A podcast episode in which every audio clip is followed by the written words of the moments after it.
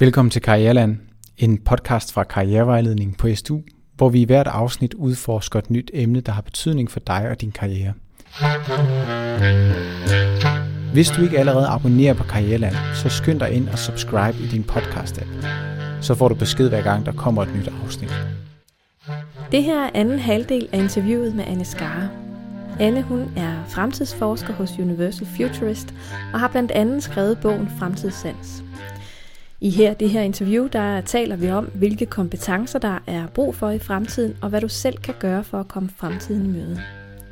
Hvis du ikke har lyttet første afsnit eller første halvdel af interviewet, så hop lige et afsnit tilbage og lyt med der. Du gør dig selv en kæmpe tjeneste. Vi sluttede første afsnit med, at Anne kort fortalte om, hvordan vi går fra mere til bedre, eller hvordan vi skal til at gå fra mere til bedre. Og vi starter det her interview med at få uddybet, hvad hun egentlig mener med det. Så øh, hør med her, hvor Buster han øh, fortsætter interviewet. Jeg får også lyst til at spørge, altså det her du siger med at gå fra mere til bedre, det, synes, det synes jeg giver rigtig god mening. Men kan du ikke prøve at sige lidt omkring det her med, hvad er så bedre? Altså for, fordi, hvad, hvad betyder det for os på fremtidens arbejdsmarked, at vi skal gå hen imod bedre? Det er rigtig nemt, når man kigger på de andre. Hvis vi siger, hvad skal vi have i fjernsynet? Flere programmer eller bedre? Skal vi have flere politikere eller bedre politikere? Skal vi have flere uddannelser eller bedre uddannelser? Skal vi have mere mad eller bedre mad? Da jeg var, da jeg var på jeres alder, der var kaffe, det var jo noget, man drak, som om det kom ud af vandhanen. Ikke? Der stod i sådan nogle store kolber og smagte helvede til. Nu er kaffe jo virkelig gået fra mere til bedre. Ikke? Nu er det blevet sådan noget luksushalløj, så ligesom med chokolade. Ikke? Nu har du også fået sådan noget virkelig high-end dyremad. Folk bruger faktisk flere penge på mad til deres hunde, end de bruger på mad til sig selv. Fordi hvad, når jeg ikke kan lave bedre for mig, så kan jeg lave det for andre. Hvis vi siger ældrepleje, ikke, så er det også gået fra, at vi har flere ældre, som så kommer ind på plejehjem, får de alle sammen det samme. Men bedre, det er jo noget andet. Ikke? Det her med, hvordan bliver man egentlig ældre? Hvad er det gode liv? Hvis ikke det bare er det lange liv. Så, så det med, når man kigger på andre, så kan man lade sig inspirere af det. Men man skal faktisk kunne hive den hjem til sig selv, og så gå lige og bokse lidt med den, fordi så kommer det lige pludselig. Jeg var i øh, Tyskland og holde foredrag for gynekologer, som var fløjet ind fra hele verden til sådan en gynekologikonference. Og der snakkede jeg om det her med fremtidens sundhedssektor, som også går fra mere til bedre. Og der var der så en af de her gynekologer, der skrev til mig bagefter, jeg tror, der var gået tre måneder, øh, hvor han havde sagde, at han var simpelthen blevet så irriteret over det der bedre gynekologi. Hvad fanden er det? Ikke? Og fordi at jeg havde sagt til dem det her med, at hvis du er irriteret, så er det fordi, du tager fejl. Så skal du opdatere dit software, fordi hvis, hvis ikke du gør det, så er det lidt ligesom, at du har en supercomputer, som er dig, men den kører på Windows 98. Så, så vil den blive varm, ikke? den vil blive frustreret. Så derfor så skal du sige, okay, computeren det er mig, den er faktisk virkelig fed, men min hjernestyresystem kører på noget gammelt. Så der, hvor jeg kan mærke frustrationen fra mere til bedre, det er der, hvor jeg skal holde øje. Så han var gået rundt i tre måneder og tænkt, hvad fanden er bedre gynækologi? og så har han fundet ud af, at det han troede, han skulle, hans karriere, det var, at han skulle være med i sådan en meget fin øh, gynækologipraksis, og det var rigtig godt, fordi det synes hans mor, det tror jeg, det var i Polen. Så det var ligesom det bedste i hele verden, det var at komme ind i den der fine, fine lægepraksis, hvor han så kunne være gynekolog, og så ville hans mor være stolt. Men som han sagde, jeg kunne bare ikke mærke det. Altså fremtidssans er også kroppen, ikke? det der med, kan du mærke det? Har du sjælen med i det? Er jo ofte et legitimt argument. Så hvornår skal du hoppe fra din uddannelse? Jamen det er, når du ikke har sjælen med i det. Fordi når din sjæl er skrevet, kommer aldrig tilbage igen. Du kan kun følge efter den. Så han havde så sagt nej, og det er også meget vigtigt. Det er det her med at ture have en tom plads. Mm, ikke? Ture det der med at sige, hvad skal det så være? Så siger det ved jeg ikke. Fordi hvis du igen træffer en frygtbaseret beslutning, fordi du bliver bange for, at det ikke er komfortabelt, eller du får det der pres på udefra, det er din, det er din menneskeret i dag som ung menneske at få lov til lige at mærke efter. Jeg vil også sige, langt de fleste chefer, jeg kender på de danske arbejdspladser, de ønsker sig, at I kommer som rebeller. Altså vi er pedeller, sådan nogle vedligeholdelsestyper der, ikke? Rebellerne, det er jer. Det er jer, der kommer og forstyrrer og rusker op og bruger de teknologiske redskaber på en anderledes måde og ikke er bange for fremtiden og udfordrer. Det ønsker de sig, at I gør. Så han fik lov til at have sit lille tomrum, ham der, ikke? og så gik han rundt og så tænkte, han fandt bedre gynækologi. Så fandt han ud af, at det han ville, det der gav ham magi i tilværelsen, det var at komme ud til alle de kvinder, som normalt ikke kommer ned i en gynækologipraksis, fordi det er sådan lidt tabuagtigt. Så han havde købt en bus, og så havde han indrettet den, sådan en, en, en mobile home, ikke? og så han indrettet den til rullende gynekologiklinik, og så sendte han mig billeder af, hvordan den så ud, og han var simpelthen så glad. og det, point med det der, det er, det er et skide godt eksempel for ham. Ja. Hvis jeg havde sagt det op på en scene, så havde 98 procent af dem, de havde siddet og tænkt, hvad fanden snakker du om? Og så har det faktisk gjort mere skade end gavn. Så derfor har jeg det også sådan, at det skal man finde ud af med sig selv. Den er med, hvad er egentlig mere til bedre for dig? Men den er så dejlig nem at arbejde med, og have, netop have som diskussion det der med at sige, hvad, hvad, hvad fanden laver vi nu? Ikke? Er det mere, eller er det bedre? Og en gang imellem er mere godt. Altså, mere snoller om lørdagen, ikke? Om mere sex. altså, der er jo nogle områder, hvor det også bare er rart, at det er det samme. hvor man ikke altid behøver at skulle genopfinde alting hele tiden. Ja. Så det er også det med, at, at når du kommer over i et bedre mode, så er det ikke længere baseret på frygt. Når du er mere, så er det hele tiden mere mindre. Du er hele tiden bange for, at du løber tør, og der ikke er nok, og hvad nu med min alderdom, og hvad nu med klimaet? Så når du sætter af på frygt, det bliver bare noget lort. Træk vejret. Gå i turistmode. Kom over i det der med at sige skaberkraft visionsevne. Hvad skal det der puslespil forestille? Det ved jeg ikke. Men nu ligger jeg de første brikker. Så kommer der nok nogle andre. Nu investerer jeg. Nu giver jeg noget mig selv. Jeg tør. Ikke? Og jeg tør tro også. Præcis. Altså, det handler Men jo, tro er altid et valg. Så det der med at ture tro, det er faktisk at vælge at tro. Mm. Fordi hvis vi vælger at tro, at jorden er flad, så er det et valg, vi træffer. Hvis vi vælger at tro på videnskab, så er det et valg, vi træffer. Hvis vi vælger at tro på kærligheden, så er det et valg, vi træffer. Og når, du, når først du har truffet det valg, så kan du bygge på det. Hvis der kommer nogen og rykker gulvtæppet væk under dig, så falder hele korthuset sammen. Altså, jeg, kan huske, da jeg kom på stats... Jeg startede på biologi, og så kom jeg over på statskundskab. Og der, der skulle vores økonomilærer undervise de der statskundskabsstuderende. Og han starter med at sige, at X er den ubekendte, og så bla bla og Y. Og så er der en, der rækker hånden op og siger, det er jo ikke bare at sige. Du kan ikke sige, at X er ubekendt. Du har lige sagt, at X er noget. det var så sjovt, fordi at jeg var vant, jeg kom fra biologi, ikke? hvor alt er, er, er, du ved, faktuelt og videnskab, og nu går vi ned og, og putter en, en, en kanin ind i et skab og sådan noget, derfor måle på den. Og det der med, at han lige pludselig bare blev udfordret på noget så grundlæggende, som du ikke kan forklare. Du kan ikke forklare, hvorfor X er ubekendt, fordi det er den bare. Det er vi ligesom aftalt. Mm og så kom vi til Y. ikke? Og hvor det bare blevet, du ved, sådan noget social konstruktivisme, diskurs, halløj, fordi hvis du har sagt, at Y er løsning, så det er jo klart, at det vi alle sammen ser, du udøver din diskursive magt over, så til så sagde ved du hvad, I er simpelthen nødt til at holde kæft, fordi I skal kunne det her til eksamen. Men den der oplevelse af, han kunne simpelthen ikke forklare det, hvor det gik op for mig, jamen sådan er det jo. Sådan er det jo, fordi det du vælger at tro på, det kan du ikke forklare, og det skal du heller ikke forklare. Jeg har jo brugt ufattelige mængder af tid på at sidde og overbevise gamle, hvide, middelaldrende mænd, som var skeptiske over for, om man kunne forudse fremtiden, om at man kunne. Altså, det triggede mig helt vildt, ikke? Det der irritation, når de kom og sagde, at man kan jo ikke forudse fremtiden. Eller ligesom den der med det varme luft, ikke? I gamle dage, så ville jeg jo simpelthen blive så pist, og så ville jeg bare gå i gang, bla bla bla bla bla. Og de kunne bare sidde og læne sig tilbage med sådan en perfid glæde af, at, at jeg kunne jo aldrig overbevise dem, fordi de havde valgt, at de ikke ville tro på det. Indtil jeg så tog den irritation til mig, og så fandt jeg ud af, at jeg skal jo bare hvile i min egen beslutning. Mm. Fordi jeg tror på, at man kan forudse fremtiden. Hvis ikke du tror på det, jamen så er det da dit valg, skat. Ikke? Så kan du heller ikke, hvis ikke du tror på det. Og så er jeg begyndt at sige til dem, jamen, du er bare ikke klar til mig. Men så, så når man skal, altså når man går fra mere til bedre, det kan man egentlig også godt bruge, når man skal til at spotte muligheder. Altså det, ja. kan, det kan være et redskab i forhold til det. Ja. Når man står som vores lyttere måske øh, her om nogle år på tærsklen til arbejdsmarkedet, og skal til at spotte mulighederne, og ja. hvilken retning man skal gå i, så kan det faktisk godt være en idé at ikke at have givet sig i kast med mere, men have givet sig i kast med bedre. Helt sikkert. Ja. Helt sikkert. Og jeg synes også, at øh, nu er det jo meget forskelligt, hvad det er for nogle uddannelser, man er på. Jeg vil sige, at alle uddannelser er gode uddannelser. Det er lidt ligesom du ved, sådan, hvad hedder sådan nogle måder, man spiser på, ikke? altså sådan nogle kostvejledninger. Jamen, de fleste af dem er jo gode. Du skal bare holde dig til dem. Så det der med, hvis man surfer for meget rundt, det tror jeg, det kan være et problem.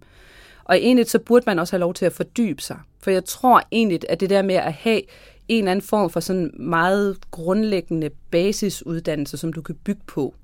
Og igen, der er mange forskellige modeller, men lad os nu sige, at du gerne vil være ingeniør, så er det sgu meget godt med noget matematik, ikke? og så måske også at få noget programmering på, og så få noget, hele det der dannelsesaspektet, kan meget hurtigt blive den, den aldrende generations undskyldning for at holde fast i deres egen måde at leve på. Ikke? Altså nu skal vi lære om Dybøl Mølle, fordi det er rigtig vigtigt for mig. Jamen det er det måske ikke for dem, der sidder herover.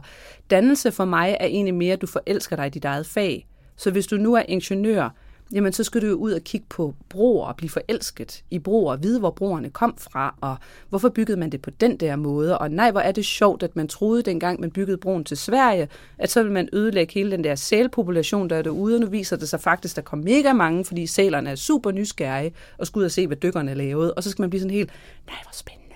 Altså, jeg, jeg, jeg er jo som biolog, altså min dannelse er jo også at kunne blive passioneret, når jeg hører, at The Mayflower skibet afsted for to måneder siden. Det er verdens første ubemandede ekspeditionsskib, hvor der kun er en artificial intelligence og en chatbot ombord, som man kan følge på Twitter og Instagram. Og de skal ud og forske i verdenshavene. Og bare jeg sidder og snakker om det nu her, jeg har gået ud over hele kroppen. så jeg synes simpelthen, det er så fantastisk. Og den der med at, være, at have den der fortryllelse over for dit eget fag, den tror jeg er rigtig vigtig, men jeg tror ikke nødvendigvis, at den, den kommer, bare fordi, at, at du ved, men du skal bare gøre, hvad du har lyst til, og så skal du mærke den hele tiden. Det tror jeg sgu ikke. Jeg tror, at rigtig meget af den tid, vi går ind i, kræver en form for kedelig dedikering over for problemstillinger. Ligesom hvis man træner. Ligesom hvis du spiller computerspil. Hvis du vil lære at bage surdejsboller, ikke? Det tog ja, mig så det er tre ikke sjovt hele tiden. Nej, det tog mig tre fucking måneder at lære at lave surdejsboller. Mm. Så det med, at man ved fra starten af, nu skal jeg dedikere mig, og så kommer det, der hedder stinkefasen. Ja. Stinkefasen, det er, når hjernen har forstået det, men kroppen kan ikke finde ud af at omsætte det til handling. Så stinker man. Man skal bare altid vide, at når man stinker, så er du bedre, end da du var god. Buster, hvis du var mit barn, ikke? og du kan to tabellen, ikke? og du kommer og hører mor, hører mor, 2, 4, 6, 8, 10. Nej, hvor du dygtig, ikke? Men nu har jeg hørt det, skat. Nu skal vi 3-tabellen.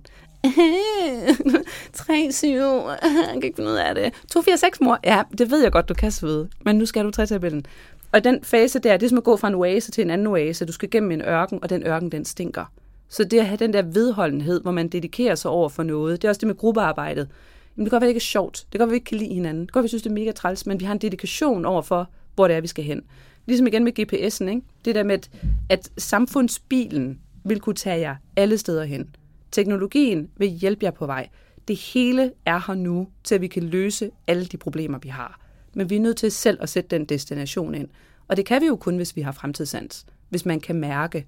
Men i den forbindelse har jeg også tænkt meget over, at det kan godt være, at det er lige så vigtigt at kunne følge. Og det er også det der med følgeskabet, og, og, og dygtighed er godt, ikke? Men hvis vi alle sammen skal være sådan nogle skribelonger, der skal være dygtige hele tiden, det tror jeg bliver træls. Jeg tror faktisk, det er rigtig rart, at vi kan sige, åh Buster, jeg kan mærke, du er i overskud. Ikke? Så nu er det Busters verden de næste, de næste tre år. Nu får du lov at bestemme, så følger vi dig. Men vi gør det ikke ukritisk, vel? Det er ikke ligesom at være Donald Trump-tilhænger. Det er igen et dedikeret fællesskab. Men at ledelse kan være noget, der går på omgang. Fordi lige nu sidder jeg måske, du ved, og er gravid, eller jeg væltede på cykel og slog hovedet. True story. Og det var, fordi jeg var skidefuld. og jeg altså, fylder 49 lige om lidt, ikke? Og det vil også bare sige, at der er nogle ting, der ikke går over. Man tror, det gør. Men hvis jeg så kunne møde op med den, og så sige på, at jeg kan bare ikke lige de næste tre måneder, ikke? fordi at, at der sker et eller andet på hjemmefronten, eller fordi jeg er super presset herover, men jeg kan bidrage med det her. Så laver vi aftalen, men så går den på omgang. Så jeg tror, det er med, at fordi jeg har ingen tvivl om, at det bliver pis hårdt at være på fremtidens arbejdsmarked. Det bliver anstrengende, fordi det der med hovedet, ikke? man skal hele tiden sådan gå og tænke, også som du siger, Pernille, ikke? med dilemmaerne. Så skal man både det, og så skal man også det, og så er der også den her ting. Byg lige det her på, jeg skal også det godt ud, og vi skal også lige have postet, og vi skal også lige... Så det der med at få lov til at holde nogle pauser en gang imellem og kunne tjekke ud. Hvis jeg, hvis jeg skulle give jer en gave, så ville det være det. Det er at tage vores samfund, og så lave det om fra et pensionssamfund til et pausesamfund. Vi ved fra sportens verden, at restitution er lige så vigtigt som det med at træne. Hvis du kun er i træningsmode hele tiden, ikke, så smelter din krop ned. Mm. Du skal give dig selv lov til at slappe af. Hvis, hvis man går ind på arbejdsmarkedet eller på en uddannelse, du hele tiden skal være i det der, du ved, præstere, præstere, præstere, præstere. Hvis ikke du engang imellem får lov til at sige, ved du hvad, nu holder du fri. Ikke? Og nu skal du lave noget andet. Nu skal du ud og bo i en skov. Ikke? Eller nu skal du lære at sove ordentligt. Eller... Men hvornår kommer det? Det er her faktisk nu. Mm. Man skal bare selv gøre det. Ja, ja. altså for det, er faktisk mit næste spørgsmål. Altså, ja. Hvem er det lige, der har ansvaret for, at det kommer? Øh, fordi at, at voksengenerationen nøler, Mm. Altså, vi er, det siger, at fra mere til bedre, vi er også underliggende nede, der hedder den der fra pedeller til rebeller. Hvis du er en pedel, tro, ikke også vi vælger at tro, så jeg tror på, at det holder. Det gør en pedel, ikke? Så ser et eller andet, der er ved at bræse sammen, så siger jeg, at det skal bare fikses. Det maler vi, det holder min tid ud. Vi er lidt sådan nogle statister, der sidder og kigger på en katastrofefilm og venter på, at der kommer en superhelt og redder os hvor jeres generation skal være mere rebeller. I skal være sådan nogen, der kigger på og siger, det der, det kan laves om. Mm. Det der, det kan genopfindes. Det der, det kan vi starte helt forfra. Og, og når jeg kigger på jer, og når jeg kigger på mine egne børn, I er der allerede. I er der allerede. I skal seriøst ikke være nervøse. Jeg er mere bekymret for min egen generation. Okay. Fordi det eneste, vi kan, det er snak. Ja. Ikke? Altså, jeg var, jeg var sammen med Deadline, hvor jeg også sagde til dem, her, det sidste verden har brug for. Og folk gider kigge på. Det er jo to hvide middelaldrende mænd, der sidder i et studie og sidder og snakker om klimaproblemer, mm. eller på, på, hvad hedder det, Donald Trump og sådan noget, og siger tak, fordi I kom. Hvad fanden skal vi med det? Og så siger de til mig, jamen hvad skal vi så lave? og det er jo det der problemet for min generation, det er det der med, jamen, jamen, jamen hvad skal vi så lave, hvis ikke jeg kan køre? Bare se sådan noget som hjemmearbejdspladser. De har fandme siddet og skrejet på at få lov til at arbejde hjemme. Så kommer corona, nu kan du arbejde hjemme. Ah, vi er tilbage på arbejde. Bum.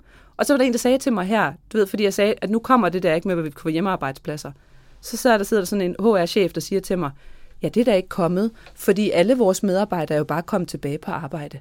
Så siger man, har du selv gjort noget for at lave en hjemmearbejdsplads til dem? Nej. Nå, jamen hvad tror du så? Altså, vi er jo vanedyr, ikke? Så hvis ikke du laver de omstændigheder, der skal til, for at ting kan lykkes, så er fremtiden bare noget, vi sidder og kigger på. Ligesom sådan en, altså et fatamorgana, ikke? Ude i ørkenen. Hvis ikke man gider let røven for den oase, man sidder i, og så går den tur gennem ørkenen, så kommer det bare ikke til at ske. Så, så vi har selv et vi har selv, ansvar. For... Vi har selv et ansvar. Det vil også sige, I, skulle, I burde egentlig lave i burde lave jeres egen fagbevægelse. Fordi jeg synes, at fagbevægelsen nøler helt vildt. Jeg synes, det er sådan en skam, at, at for, hvad skal vi så hen, for 10 år siden, ikke, der sad jeg inde på Soho, øh, og der var der jo super mange af de her hipsters, der begyndte at komme frem, ikke, som var sådan unge mænd, specielt med skæg øh, og, og skovmandskjorte, øh, der sad rundt omkring på øh, caféer og sad og snakkede om den nye måde at arbejde på. Mm. Og de var så glade. Og jeg kunne huske, at jeg sad sådan og lyttede, og jeg blev bare så glad, når jeg kunne høre, de snakkede, fordi de var sådan, du ved, og så har jeg lavet sådan en forretningsmodel, og så skal vi lave, og så er der den her app, og så kan vi lave, skal vi måske til Silicon Valley? Altså det var bare sådan drømme og håb og glæde, og der burde fagbevægelsen jo så være kommet ind, og så havde sagt på, nu skal vi hjælpe jer med det. Mm. Nu, skal vi, nu skal vi, fordi der kommer et tidspunkt, Buster, hvor du får et barn, og så det der couchsurfing, og det der med, at du skal arbejde for rent drikkevand, og så ser det godt ud på dit CV, der kommer et tidspunkt, hvor det bliver træls for dig. Og det kunne de have løftet. Ikke? De kunne have skabt det fleksible arbejdsmarked til jer som en, noget helt nyt. De kunne netop have lavet den der med at sige, på at høre, I lever, og undskyld jer banner. De bliver fucking 120 år gamle. Man behøver altså ikke at være fremtidsforsker for at kunne forudse, at I kommer ikke til at gå på pension som 70-årig. Mm. Selv hvis I lever til at blive 100 eller 90, og I går på pension som 70-årig. Det er altså 20, 30, 50 år, I skal gå på pension det kommer ikke til at ske. Hvad fanden skal jeg lave? Så i stedet for det der med at stille krav til at sige, prøv at høre, vi lever så længe, vi skal holde hele livet igennem. Arbejde skal ikke være en straf. Arbejde, det skal være noget, vi kan veksle ind og ud af. Det er der, hvor vi løser problemer for hinanden. Det er der, hvor vi lærer nye ting. Det er der, hvor vi dedikerer os til at sige, at her er et eller andet, vi ikke kan finde ud af. Og sådan bør det også være i lokalsamfundet. Altså lad os sige, så går man så på, på, på pause, fordi at man øh, bare har lyst til det. Ikke? Eller der er kommet en robot, der kan lave dit job. Så i stedet for at tage det personligt, så siger du bare, fedt, jeg er blevet frisat. Mm. Ikke? Jeg er blevet fritstillet til nu at gå ud og finde ud af, hvad skal jeg så med mit liv? Hvad kunne jeg godt tænke mig at blive dygtig til? Og så kan man veksle ind og ud hele livet igennem. Og det er her allerede. Mm. I skal bare stille kravene til det. Okay. Og, og hvis man, altså fordi det er jo en ting, hvis man nu kigger ind i din krystalkugle, Anne, er der, er der andet, som du tænker, kommer bag på os, eller noget, som, som kan være fedt at vide i forhold til, hvordan ser fremtidens arbejdsmarked ud i Annes krystalkugle? Hvis vi går tilbage til vores metafor med at sidde i en bil, og så sidder mor og far med kortene. Nu har vi fået GPS, og det har ændret vores indstilling fra mere til bedre trafik. Fordi dengang jeg kørte i en bil, hvor jeg ikke havde nogen GPS, så ville jeg se på jer i trafikken og sige, Gud, var I åndssvage. I var mega irriterende, fordi det er jer, der er kø. Det er ikke mig. Det kan godt være, at jeg selv sidder i køen, men det er jo jer, der bremser mig. mm. Nu, hvor jeg sidder og kigger på f.eks. Google Maps, så opdaterer den jo real time. Den er blevet til et intelligent kort. Den er ikke bare et kort med strøm i. Det var det, krak prøvede at lave, og derfor så døde de. Google er et intelligent kort, der baserer sig på vores fælles adfærd. Jeg får nu at vide, hvad det er, jeg skal gøre, for ikke at blive en del af problemet. Mm. Jeg kan se det? Mm. Det vil sige, det ændrer min, min indstilling til at kunne se, at jeg er kø. Jeg, er, jeg kan blive til kø. Jeg er potentielt kø. Jeg har ikke lyst til at blive kø. Nu får jeg at vide, at det intelligente kort, hvad jeg skal gøre, og så giver den mig forskellige retninger, men jeg har jo stadigvæk sat destinationen. Så, så den ved, hvor jeg vil hen. Det er mig, der har sagt det. Fordi at jeg ved, hvad der er bedre for mig. Og det er at komme hjem, ikke? eller komme hen til det der arbejde. Så nu leder den mig udenom, sådan at jeg løser problemet for os alle. Og det i, i gamle dage, det der mere, det var også, at når jeg vinder, så er der nogen, der skal tabe. Ligesom i Matador. Jeg har i virkeligheden vundet, når alle de andre har tabt. Fremtiden, det er, nej, jeg kan vinde, når de andre vinder. Jeg skal lave et spil, som alle kan vinde, uden at der er nogen, der taber. Så når jeg ikke bliver til kø, så vinder vi faktisk alle sammen. Og den, hvis man kan forstå den metafor, det der med at gå fra de dumme kort til de intelligente kort, og kunne se, hvor meget det egentlig har frisat os som mennesker til at kunne lave andre ting, når vi er i trafikken. Og det betyder så bare igen, at vi skal sætte destinationen. Så hvis man, hvis man siger til sig selv, det vigtige for mig, det er at være et godt menneske. Jeg vil gerne være et godt menneske, som løser problemer for folk, og som, som tiltrækker, du ved, mine rigtige venner. Mm. Og jeg laver mega mange fejl undervejs. Og kæft, hvor kommer jeg til at fuck mig op, ikke? Og jeg kommer til at køre ud af de roots og tangenter, irritation, det er som det, der klapper mig på plads. Men de der magic moments, hvor man går i seng om aftenen, og så laver man de bodyscannerne igen, ikke? Og så mærker man lige efter, huh, der er godt nok meget lort, men jeg tror, jeg hjalp Buster. Jeg tror faktisk, Buster han blev rigtig glad, fordi jeg gjorde det der for ham. Så kan man mærke det inde i sig selv. Så ved man, så er du på rette vej. Så gør noget mere af det i morgen. Så, så vær et godt menneske, der ja. løser gode problemer. Så, så, så, så vil alt andet understøtte det på den tur. Så bedre, ikke? Det er mm. hele vejen rundt. Det er bedre mennesker i bedre fællesskaber, der løser bedre problemstillinger, der gør verden til et bedre sted at være, samtidig med, at du kan gå tidligt hjem fra arbejde, lære nye ting og være glad og være i super god form, fred i verden. Det lyder virkelig er det godt. dejligt? Og det lyder, ja. altså, det er meget dejlig varm luft. Det er meget, meget dejlig varm luft. Ja. Og det, det budskabet her, det er jo, det kan lade sig gøre. Al teknologi er nu til rådighed. Vi er på vej fra et paradigme til et andet. Hvis man står og tænker, det lyder fandme vildt, ikke? så skal man egentlig bare sige, nå. Mm. Altså, fordi jeg skal ikke fortælle folk, hvad de skal tro på. Men jeg vil gerne sige, at man skal tro på noget. Mm. Og hvis man føler sig meget lost i den verden, man sidder i i dag, så synes jeg, man skal sige, at så tror jeg gerne, at jeg vil tro på noget andet. Mm. Og hvis ikke man ved, hvad det er, så skal det jo det, hvad det samtalerne med vennerne er. Ikke? Ja.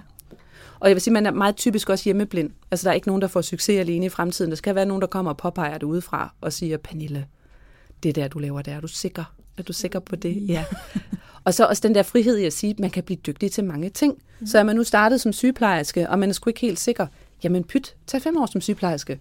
Det kan du altid bruge til et eller andet. Ikke? Og så skift. Og så skift. Det er faktisk ja, okay. Det er helt okay. Mm. Altså, lever til man bliver 120. Det ville være trist, hvis man lavede den samme ting hele sit liv igennem. Så man kan sige, det er faktisk okay også bare lige at være i det, man nu synes er sjovt, spændende, lige nu. godt. Øh, ja. Det puslespilsbrik, man har lyst til at lægge ja. lige nu. Vær i det. Yes. Ja. Jeg tænker også, at øh, nu sidder vores lyttere herude og bliver akademikere, fremtidens akademikere. Hvad for en rolle spiller de på fremtidens arbejdsmarked? Så længe man løser problemer, så spiller man en væsentlig rolle. Det gælder for alle. Øh, nu er jeg jo også selv akademiker, og jeg synes, at det som, det, som man lærer, når man er akademiker, det er, at man, man kan kuratere. Øh, der er sådan nogle forskellige roller, vi siger, som er gode at have. Så uanset, hvad, hvad det egentlig er, man laver, altså om man nu bliver ansat i, øh, du ved, om man kommer fra statskundskab eller biologi, eller om man skal være forfatter, eller hvad det nu er. Ikke? Så er der sådan nogle, sådan nogle lag, man kan lægge ovenpå. Sælgeren, det er rigtig godt at kunne sælge. Fordi at uanset hvad man sidder med, så er der noget, der skal sælges. Og, og salg har altid været sådan lidt slimy, men det vil det ikke være i fremtiden. Fordi salg handler om at kunne være generøs og skabe ko- koblinger til andre mennesker, som når man sælger noget til dem, siger tak og giver en nogle gode penge. Det er også et af vores slogans, det er, at gode mennesker skal tjene gode penge. Så det er håndværkeren. Håndværkeren, det er den person, som løser ting med sit fysiske tilstedeværelse. Så det er ikke nødvendigvis en murer en snedker. Det kan også være en, der skifter en blæ. Det kan være øh, sad her den anden dag og skulle holde foredrag, og så står der nogle møbler op på scenen, og så står jeg og ser dum ud, og så kommer der en og flytter dem. Altså det der med, du ved, vi kunne også snakke om det. Vi kunne også holde et møde om det. Vi kunne også skrive en rapport om, at der står møbler på scenen. Du går bare op og flytte dem. mm. så det der med, med håndens gerning, det er rigtig godt at få det ind, uanset hvad det er, man laver. Få en hobby, hvor du laver maler, eller bygger med modellervoks, eller bager, eller hvad det er. Det, det, jeg tror også, det er derfor, vi er så tiltrukket af de der programmer, hvor folk kan et håndværk, som også kan være at synge så er det øh, oversætteren, og det er fordi, vi bliver alle sammen mere og mere fagligt dygtige. Altså, hvis ikke man passer på, så bliver de fleste uddannelser, det bliver sådan nogle kaninumser, altså hvor, hvor der hele tiden er et eller andet, hvor du kan flytte med en kaninumse ned i et hul, og så kan du specialisere dig i dybden. Og den sidste, det er så kuratoren, apropos det med akademikeren. Kuratoren, det er et, øh, et, et museumsfag. Det er den, der sidder og laver en udstilling. Så det er mig, der vælger ud af alt det gøjemøje, vi har, hvad er det, der skal op, og hvad skal hænge på væggene. Så hvis jeg kan være sådan en, fordi akademikere tit er dem, der har sådan en bogreol stående om bagved, ikke? eller de har teknikker og de har metoder, som de ikke rigtig ved, hvad de skal bruge til. Men hvis du kan komme hen til mig, og så sige, vi har det her problem, der skal løse, så kan jeg sige, okay, der er den der rapport, vi lavede for to år siden, og så skal du snakke med Geo, der sidder dernede, og så skal du ringe til hende, der er i Frankrig. Og så putter vi lige det sammen, og så mødes vi online over tre møder, og så gør vi de her ting, som du kan strukturere og sætte sammen. Og i den sammenhæng kan det jo så gå op for os, at, hvor man sidder og tænker, Nå, det var derfor, jeg skulle sidde og bokse med alt det fucking gruppearbejde. Fordi det blev rigtig vigtigt, dengang jeg blev ældre. Så det er også noget med at facilitere processer og Ja. lede projekter og sådan Ja. nogle roller. Ja, Ja. også igen, fordi der er så meget af det der, du ved, mig, mig, mig, se Ja. mig. Så dem der, dem, der vil følge, dem, der kan understøtte, dem, der kan supportere. Ja. ja nogle gange så kalder vi dem også de gode BH'er. Det kan være, det er sådan en Ja. god metafor for akademikere, ikke? Fordi Ja, en god, god BH. Ja. løfter og støtter ja. de rigtige steder. Men så opdager man egentlig ikke aldrig, at den er der. Så det, man skal ud og være, det er, at man skal være ud og være en god BH. Det er rigtig godt at være en god BH. Ja. ja. Det bliver man aldrig, bliver man aldrig træt af. Jamen nu, øh, nu er vi ikke kommet til det sidste. Øh, hvis vi skal prøve at se, om vi kan enten opsummere alt det, du har fået sagt, eller øh, se, om vi skal have proppet flere nye ting ind i. Sådan tre gode råd til, hvordan man forbereder sig til noget, Mm. man endnu ikke kender. Trækker vejret. Ja. Ja, jeg har faktisk hørt, at det er det, man savner mest, når Ja. man dør. Det er at kunne trække vejret. Og det er jo helt gratis. Ja. Øhm, så man kunne, man kunne knytte til den altså sætning, man kan altid gå i panik senere. Ikke? Så når der sker et eller andet nyt, kan altid gå i panik senere. Ja. Ikke? Sådan forestil dig, at du har sådan en lille tropeø, du kan stå på, som er din egen. Og her står du, og her får du lov til at mærke efter. Det kan godt være, at der kommer alle mulige andre mennesker herude, der skal forstyrre, men du skal faktisk kunne lave sådan en energiboble omkring dig selv. I sådan, nærmest, igen, science fiction, ikke? Uh, lave lige sådan et beskyttelseslag. Og så har du lov. Og det kan godt være, det kun var to sekunder. Men du har lige så meget lyst til, lov til at være her som alle mulige andre. Og det er dit blik på fremtiden, hvad du mærker og hvad du tror på, som du skal tro på er det rigtige for dig. Så er der en, øh, en lille ø herude, placerer vi også, den hedder Pissoverføen. Mm. Så hvis der kommer nogen, der pisser på din ø, så kan de tage færgen derude. Så kan de sidde derude, fordi du skal have lov til at bygge op. Så er der nummer to, visionsevne og skaberkraft. Og det er, fordi der aldrig nogensinde været kortere afstand mellem de to. Visionsevne, det er at kunne forestille sig, det andet er at kunne gøre noget ved det. Så en ting er jo at kunne forestille sig, og så sker der ikke en skid. Ikke? Noget andet det er at have skaberkraft, men ikke at have visionsevne. Det vil sige, så laver du de forkerte ting. Kan du proppe de to ting sammen, så vil man bare opleve, at der har aldrig nogensinde været kortere afstand mellem de to ting. Og det er også derfor, at alt er derude. Så hvis I kan forestille jer, at det der er et vigtigt problem at løse, så skal I også have lov til at gøre det. Og det må så være det sidste, ikke? Det er det der med at være mere rebel end pedel. Ja. Hvis I tvivl, så må man gerne altså, smadre, ødelægge, være provokerende og irriterende. Nu er det ikke sådan noget med at gå ud og brænde biler i gaderne. Det er ikke det, jeg mener. Men, men jeg synes, at der er en overvægt af det der tysseri. Det der med sådan, ps, ps, ikke? og nu holder det nok tiden ud, og nu synes jeg, det er noget pjat, og nu skal vi ikke snakke mere om det. Altså, jeg synes, der skal være en respekt over for jeres generation, når I kommer og siger, det her, det skal laves om. Ikke? Fordi vi kan se, at det ikke virker. Så nu gør vi det sådan her. Og så tror jeg faktisk, I vil opleve, at rigtig mange vil gerne følge jer.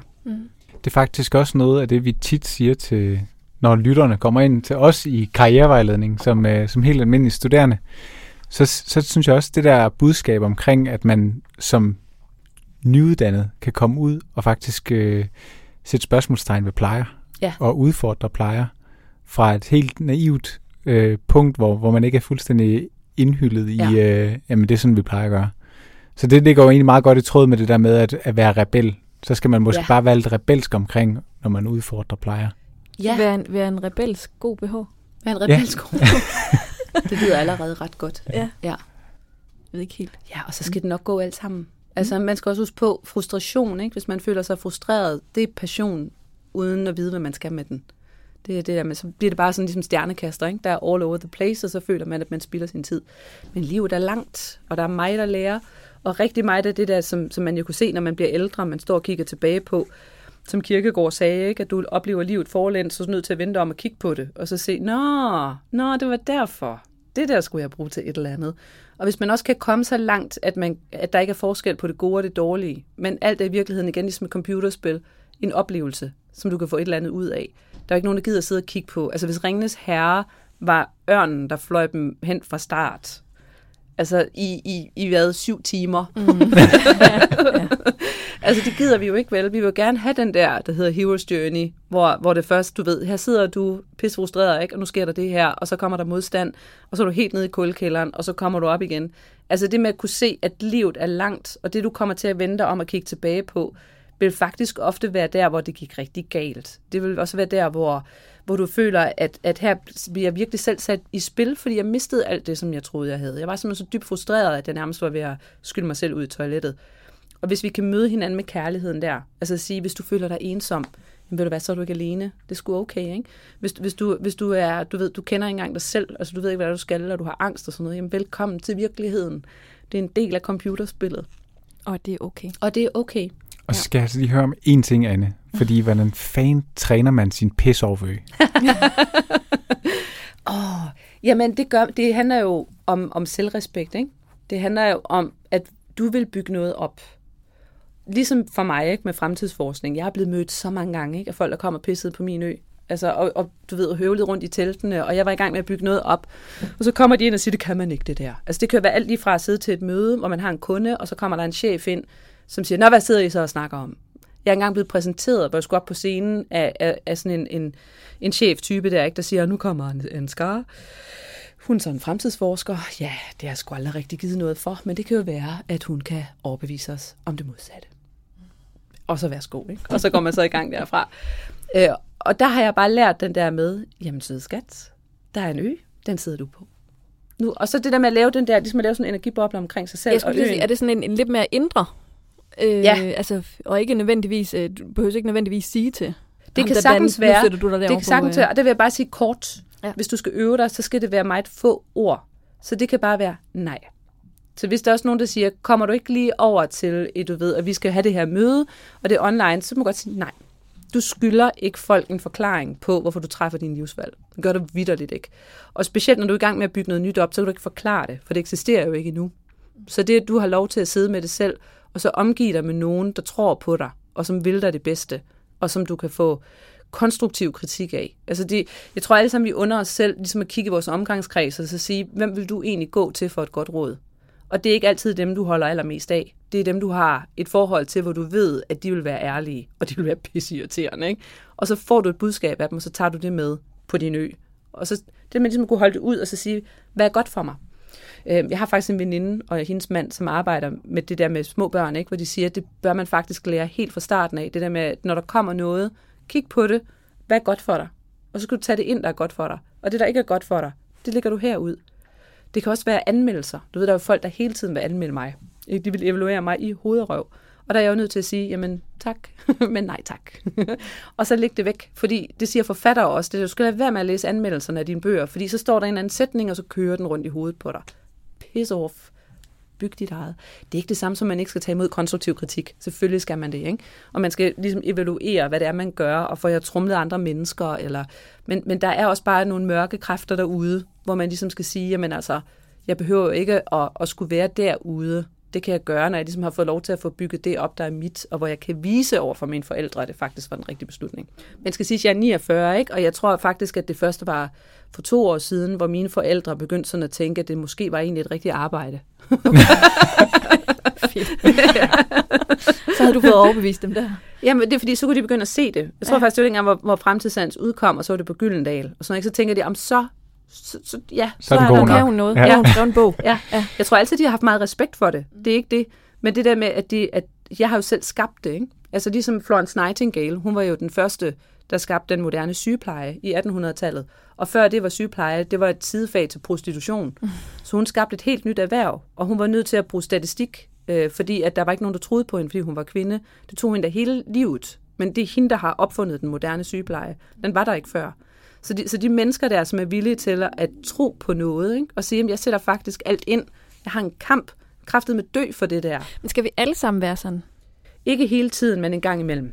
Så en gang imellem, så det er også okay en gang imellem. Øh, altså nu har vi snakket om at give og øh, altså være øh, generøs. Men det er også en, okay en gang imellem trække vejret. Ja. Måske også at få. At få. Fordi jeg oplever også tit det der med, at det er nem, dem, der godt kan lide at give, har svært ved at tage imod. Ja. Og det, det kræver vidderligt noget også at tage. Og det skal vi også under os selv. Fordi ellers så kommer der ikke balance i regnskabet. Godt. Jamen, øh, det synes jeg måske egentlig er et, øh, et meget godt sted at gå ud af det her interview her. Øh, at der skal være balance i, øh, i regnskabet. Så øh, lad os håbe, at noget af den her varme luft, vi er blevet blæst med i dag, og som kan lære sig en lille smule, at det kan skabe nogle, øh, nogle luftballoner, så vi kan stige lidt til værs og øh, se nogle ting for oven, eller komme ud og opleve nogle nye ting. Tak fordi du har lyst til at være med. Det var så lidt. Det var en fornøjelse.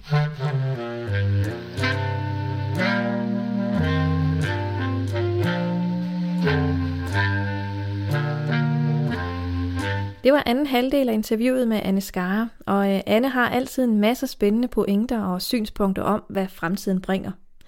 Det sætter måske nogle tanker i gang hos dig om din plads i livet, eller på arbejdsmarkedet, eller bare generelt om din fremtid.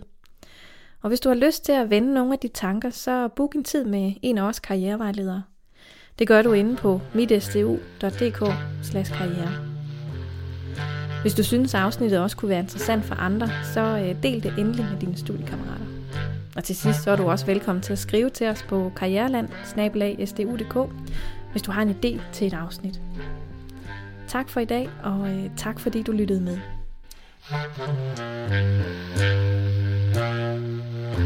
Thank you.